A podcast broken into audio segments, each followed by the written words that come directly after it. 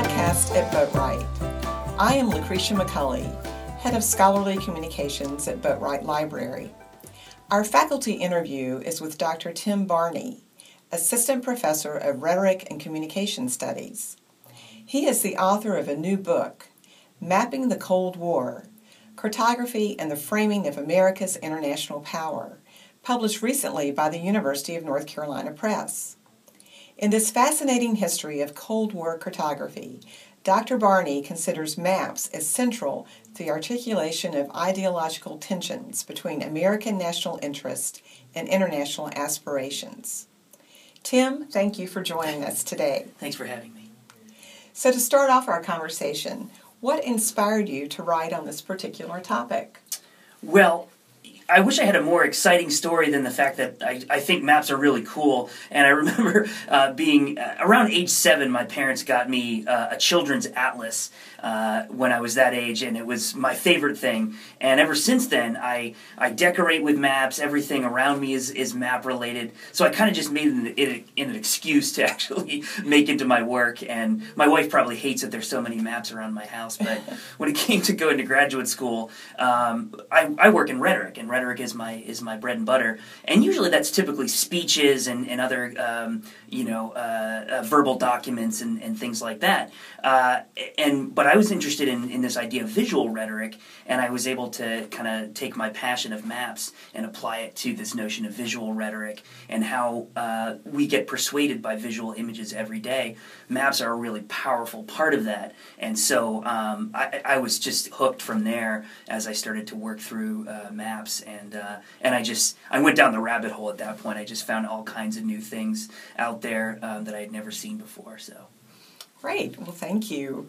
And is there any particular reason that you chose the period of the Cold War? Yeah. Well, I think this that's another thing where growing up um, at the tail end of the Cold War, uh, I had this almost mysterious fascination, especially uh, the, the, images of the of the wall falling and uh, around that time. And I remember getting this atlas when I was a kid. Uh, it was talking about uh, the Cold War as it was sort of ending, and I remember from that age, um, I was just so so fascinated by it. The other thing is that um, maps in the Cold War go especially well together because maps really were one of the central um, articulations, if you will, of um, that bipolar atmosphere between the, the United States and the Soviet Union. Maps were really able to capture that division between the two, and uh, and so to see them sometimes as propaganda maps, but also um, just even the most scientific seeming of maps um, had political messages during the Cold War. Um, it really goes back to the ideology of us against them,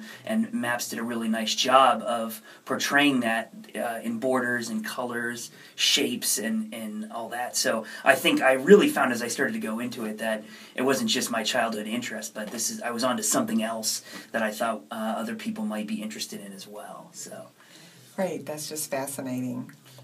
So, how can the University of Richmond community use this book to address space on campus? Sure. Well, uh, you know, one of the funny things is uh, my poor students. I I uh, unleashed some of the, the parts of this book before it came out to them uh, during my FYS course, and I was a little wary at first. I wasn't sure if they were going to take to this kind of work, and that they thought maybe maps were just sort of a, this random uh, interest of their professors. And we quickly started to find out that you know, on the first day of class, for example, we have them draw and they're freshmen. They don't know much about the, the campus. We had them draw a picture of uh, or draw a map of the campus, uh, what they knew of it so far.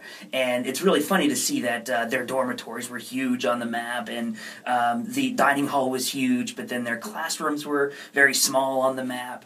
And all of a sudden, you get to see that people's uh, visions of space were different. The athletes had a large, they on their maps, their the um, the athletic facilities were large. For other folks, it was the chemistry, you know, got got walled and things like that. And so they got to draw the maps of campus, and we started to realize that the approach to space uh, is definitely ideologically and culturally uh, from your background, from your memories, from your experiences, and uh, that sort of clicked with them. So then, when we started to transfer that to things like foreign policy uh, and what was going on around the world and different ways in which maps portray that, I think it it allowed them to reflect back on, on where they've been. And then at the end of the semester, it's great because we get to look at their maps and they uh, at the that they did at the beginning of the semester, and they get to see how much that's really changed.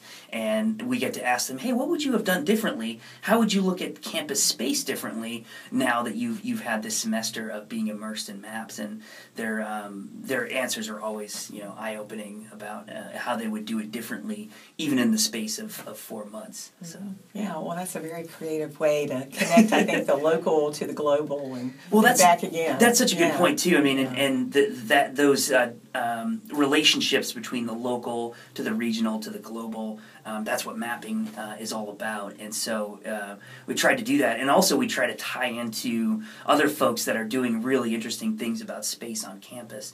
And so, one of the things that my book is very much about um, history and, and politics. Um, but if you grab somebody like David Salisbury in the geography department and you bring him into class, somebody who's been on the actual ground in a place like Peru, who's got to see the political uh, ramifications of mapping to um, indigenous. Uh, uh, populations in those areas, and you talk about the politics of that to students, they start to really make connections that are, um, uh, you know, uh, like you said, local and, and global in, in nature. And I really like to, like to see that, you know. Right. So. Well, following up on the mm-hmm. student component, uh, did students assist you with the research and preparation of this book? Well, I would say that uh, this was uh, this was a very solitary enterprise, right? Okay. So, so this is me and lots of archives and working on the book. But I will say that my students, um, I was uh, knee deep in, in, actually writing this while I was teaching here, and uh, and so the I think the inspiration, a lot of that came from the students and and uh, in conversations that I got to have with them about this, um, and so it was actually nice to be able to teach and then have to go back and and uh, and be in the dusty archives at places like the Library of Congress to go up there and, and to think, no, this actually does make sense to, to people outside of my own um, addled brain at that time. And so it was nice to be able to go to a classroom and talk to them about this and say, hey, I'm, I'm writing this. What, does this kind of idea make sense? And, uh, and it was nice to be able to, to, uh, to do that with students.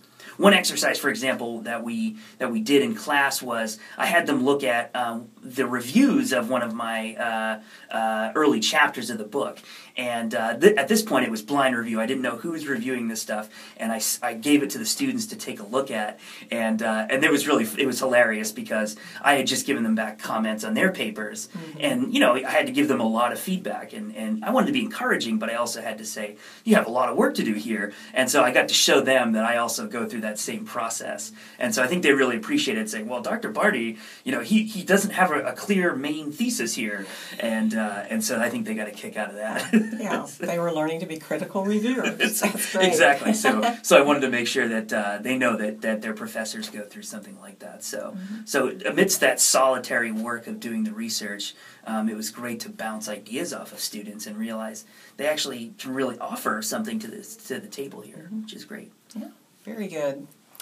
How would you envision undergraduate students using the book for their study and research? I, I, like this question. Uh, it's it's a good one because you know um, you, you, you have to decide if you really want to you know have students you know read and read through your work and if it's if it's painful to them you know. Uh, but I do think that uh, that I will use this in in the classroom. Going back to the to the question that you had about space. I think what, with what I'm trying to do is I don't expect that students are going to necessarily go on and become you know cartographic theorists and rhetorical critics when they when they grow up. You know, I, I'm I don't think that that's going to happen, but I do think that using something as everyday and ubiquitous as maps uh, allows them to create their own sort of critical uh, sensibility and sensitivity um, around uh, visual texts. And so I really like, um, and say in an FYS course where you're trying to get them to really build a critical vocabulary right off the bat is for them to actually use um, their everyday uh, surroundings to do that. And I think maps provide that. So I'd really like to create a sense of um, uh, that sort of uh, critical detection uh, within them. And I don't think that even if they forget some of the, the technical terms about mapping later on, as long as they can build that, that question about, hey, is this map that looks like it's just this very staid scientific document? If I look closer at it and ask certain questions of it, you know maybe I can get somewhere deeper with it, and that that's the best. If we can do that, then we've done our job. You right. know, right. So. And then our last question How did library services support you in writing the book? Oh, well, that's a really good question, too. I mean, uh, this book wouldn't have been possible without uh, you know the the help, especially here at the right here at the University of Richmond. Um, one of the things that I had to do was not only to get your you know your typical secondary sources, but um, so much of what I was doing was uh, primary archival sources, and a lot of the maps I needed to produce the book. There's nothing. This this book is nothing without the the images because a lot of what I'm trying to do is is say, look at these images, look what's what do I think is going on here, and you need your your readers to be able to go along with you. And so um, I got lots of help from library services tracking down all kinds of hard to find maps um, bringing them in here, you know, actually getting them here, um, scanning them in and making really good uh, copies of them, and and that's what we actually used in, in the book. We sent that to the press, and they were so happy with the way that the images came out that we actually used those, and so that was just invaluable uh, to to what we were doing here. And I also, um, a lot of the maps I originally found at places like the National Archives um, up in DC and then also um, the Library of Congress as well. Mm-hmm. And I found them, a, a, lot of those originally from um, those, those cases